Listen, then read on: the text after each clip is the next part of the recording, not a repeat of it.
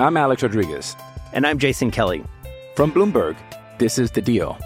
Each week, you'll hear us in conversation with business icons. This show will explore deal making across sports, media, and entertainment.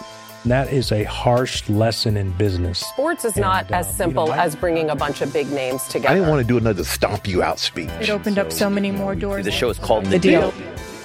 Listen to The Deal. Listen to The Deal on Spotify. So I hope everyone's just about got their breath back after that pulsating eight goal thriller. Uh, Newcastle United 4, Luton Town 4 at St James's Park on an unbelievable day of Premier League action on Tyneside. And, you know, I think first and foremost, you just have to try and recap what went on out there. It was crazy. Um, Newcastle going 1 0 up. Was Sean Longstaff, um, well worked move. Miley playing the ball to Trippier. Trippier sort of um, putting the cross in, cross the goal mouth, and Longstaff arriving 1 0. Newcastle on seven minutes. Uh, Osho got the equaliser for Luton on 21 minutes. Uh, and Newcastle two minutes later. Longstaff again, putting them 2 1 up. Um, uh, unbelievable first 23 minutes for him. Um, probably could have had a hat trick in that game, if we're being honest. But Luton, they would not lie down. They would not go quietly. Ross Barkley equalising five minutes before the break. They went in at 2 2. I thought Newcastle, after the break, would come out and probably win the game uh, comfortably, you know, shooting down the bank. I thought it was there for them. But Luton had other ideas. And I think the moment that people will talk about is um, the penalty moment um, with Dan Burn fouling Ogbene on the left hand side, um, started tugging him outside the box. It ended up continuing inside the box, and Newcastle at that point, uh, you know, knew that it was going to be a difficult afternoon uh, when the referee Tom Bramall points to the spot. It's a huge moment in the game because it gives Luton the momentum. Um, Morris steps up, puts them 3 2 up. But then, probably the moment that shocked everyone, three minutes later, Luton, they didn't sit back and soak up the pressure. They actually went for more. And Adebayo drilling home, Barkley again, instrumental in it, 4 2. Uh, but at that point, alarm bells ringing for Newcastle, but not in the dugout. Eddie Howe staying quite cool, reorganising, recomposing. Bruno puts the ball in for Trippier to make it 4 3. And then six minutes later, Miley takes the ball off Barkley and Barnes hits a low one and makes it 4 4. And Newcastle uh, end up getting a point. Could they have won it? Well, I'm going to reflect on that in a moment. Um, for Newcastle, the game really at that point was, you know, they had 17 minutes plus 10 minutes of stoppage time to win it. I felt they were exhausted by that point. I thought they'd given everything uh, and they were pretty spent at that point. But I think Luton looked like the team that could win it. They were the team that had the ambition in the last, uh, you know, throws of the match, and they nearly uh, produced something late on. Dubravka making a save low down. I mean, had Luton won that five four, then it's it is a nightmare for Newcastle. But look, the positives are for me Newcastle creating plenty chances, scoring four goals at home. Sean Longstaff now starting to back up his midfield performances with goals as well. That's six goals for him this season. Harvey Barnes getting one on his comeback. Kieran Trippier scoring a goal. First goal of the season. First goal since he scored that free kick against Man City last season. So, a lot of positives. Um, but for me, the one that stands out the most has to be the fighting spirit. The fighting spirit was there for Newcastle. They could have easily folded at 4 2. Um, heads could have gone down. You know, negativity spreads around like wildfire. No, they kept going. They found a way.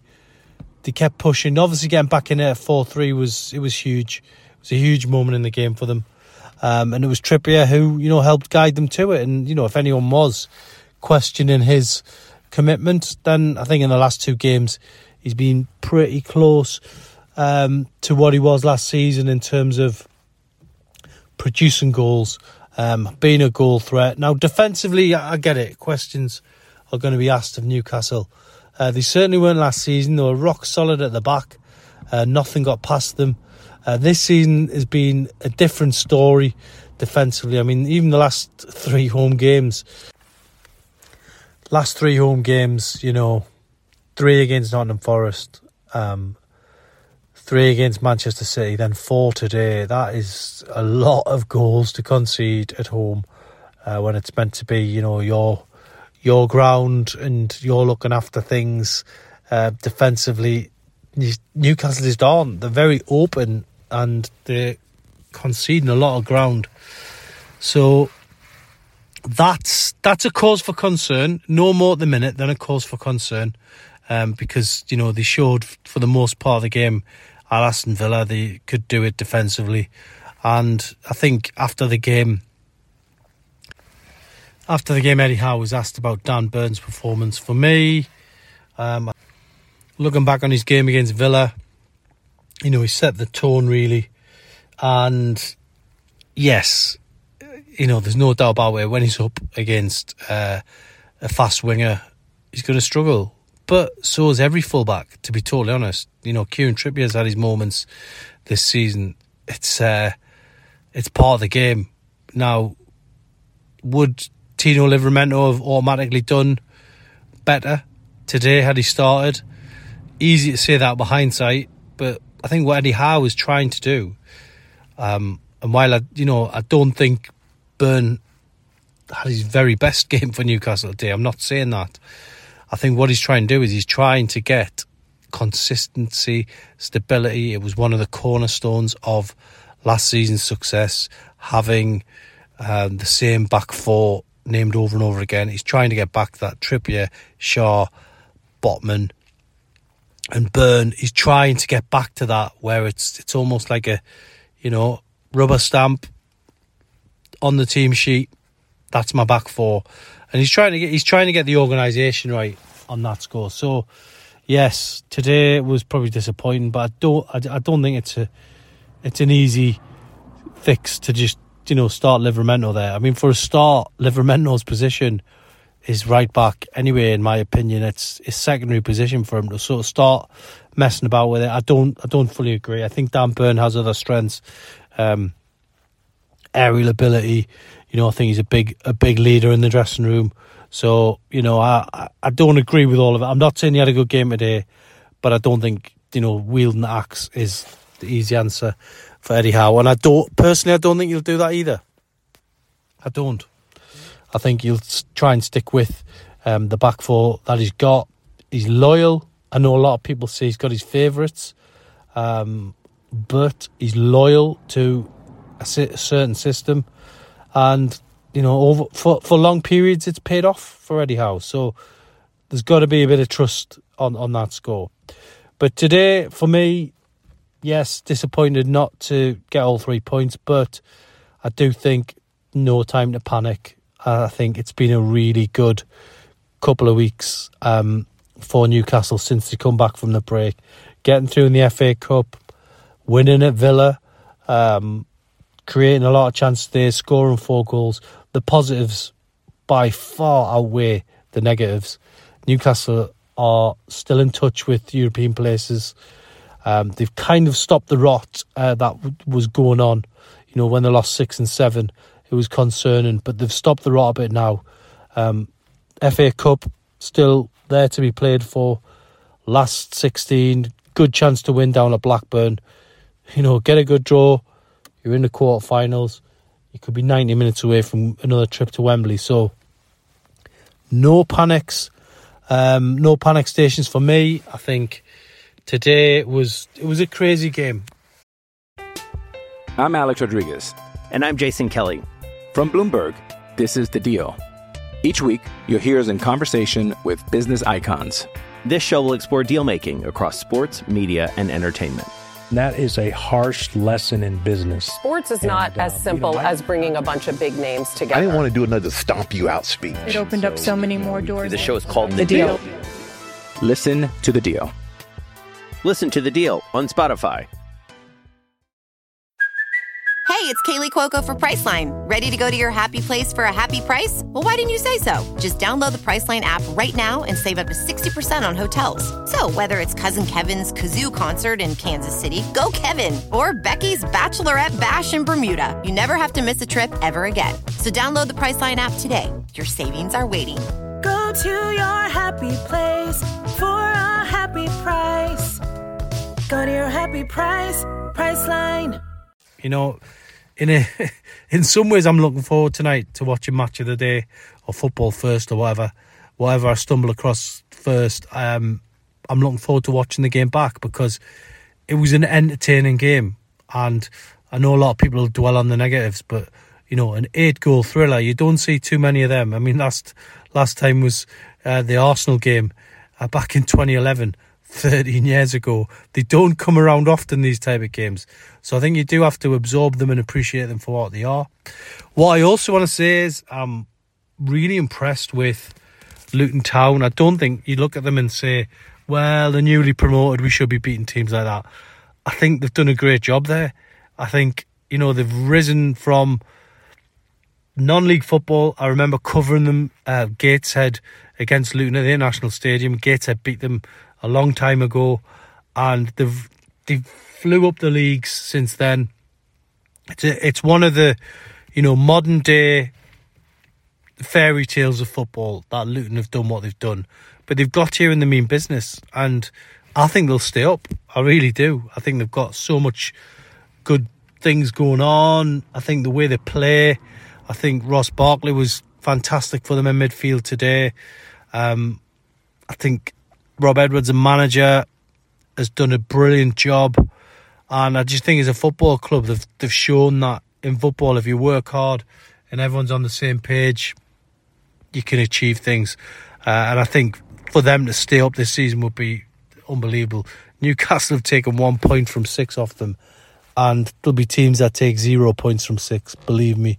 So I think a little bit of credit or or a fair amount of credit, whatever way you want to look at it, bit of respect for the opposition. They came here today, it was a big day for them, and, and they stood up to it. And, you know, teams are going to come to St James's Park and fight because it's one of the marquee away fixtures for um, the teams that have just been promoted. It's one of the marquee away fixtures for a lot of clubs. So they're not going to come here and roll over. They're going to, they're almost going to put on the game of their lives sometimes. And I think that's a lot of players today were in the mood for Luton.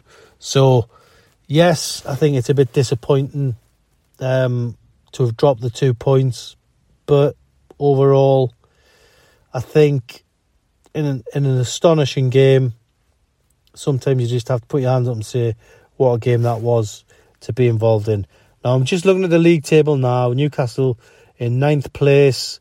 Uh, they're two points off the Europa Conference League place. The three points off the Europa Sorry Europa League place, uh, and they are 13 points now off the Champions League. But I'm looking at the Aston Villa score. Um, wow, I mean, what do you say about that? Really, they've just put in an unbelievable performance and bounced back from you know losing to Newcastle. So it's going to be tough to get in the top four.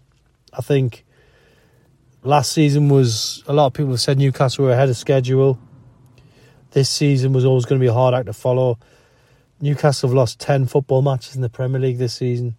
So they're going to need title winning form to get in the top four. But I do think Europa Conference League or Europa League is there for them. I think it's more than achievable.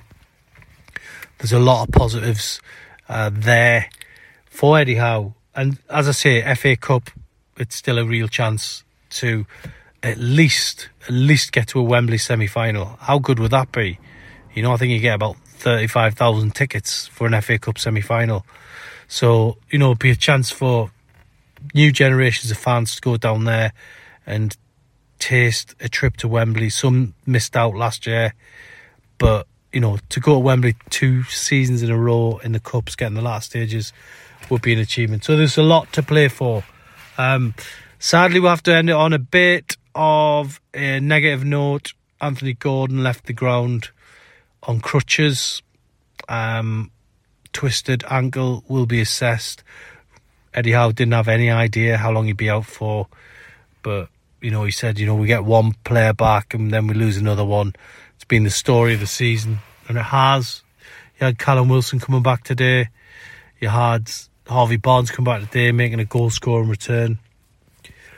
But you know, the negative is Anthony Gordon is missing for some time now. So yeah, that's that's the negative note to to sign off on. Um, but we now look at what's to come next for Newcastle. Nottingham Forest away, five thirty kickoff next Saturday. So they've got a full week to prepare for that. Um, full week to have a look at Isak's fitness. Isak having a brilliant game down at City Ground last year, scoring two goals.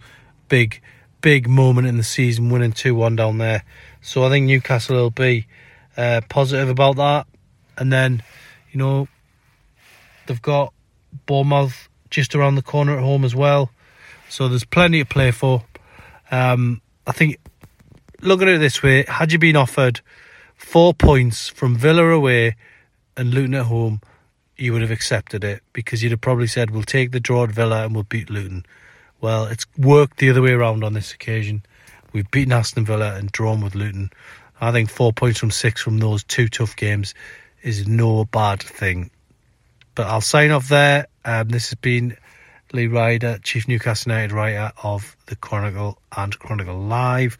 Hopefully, speak to you again on one of these podcasts very soon.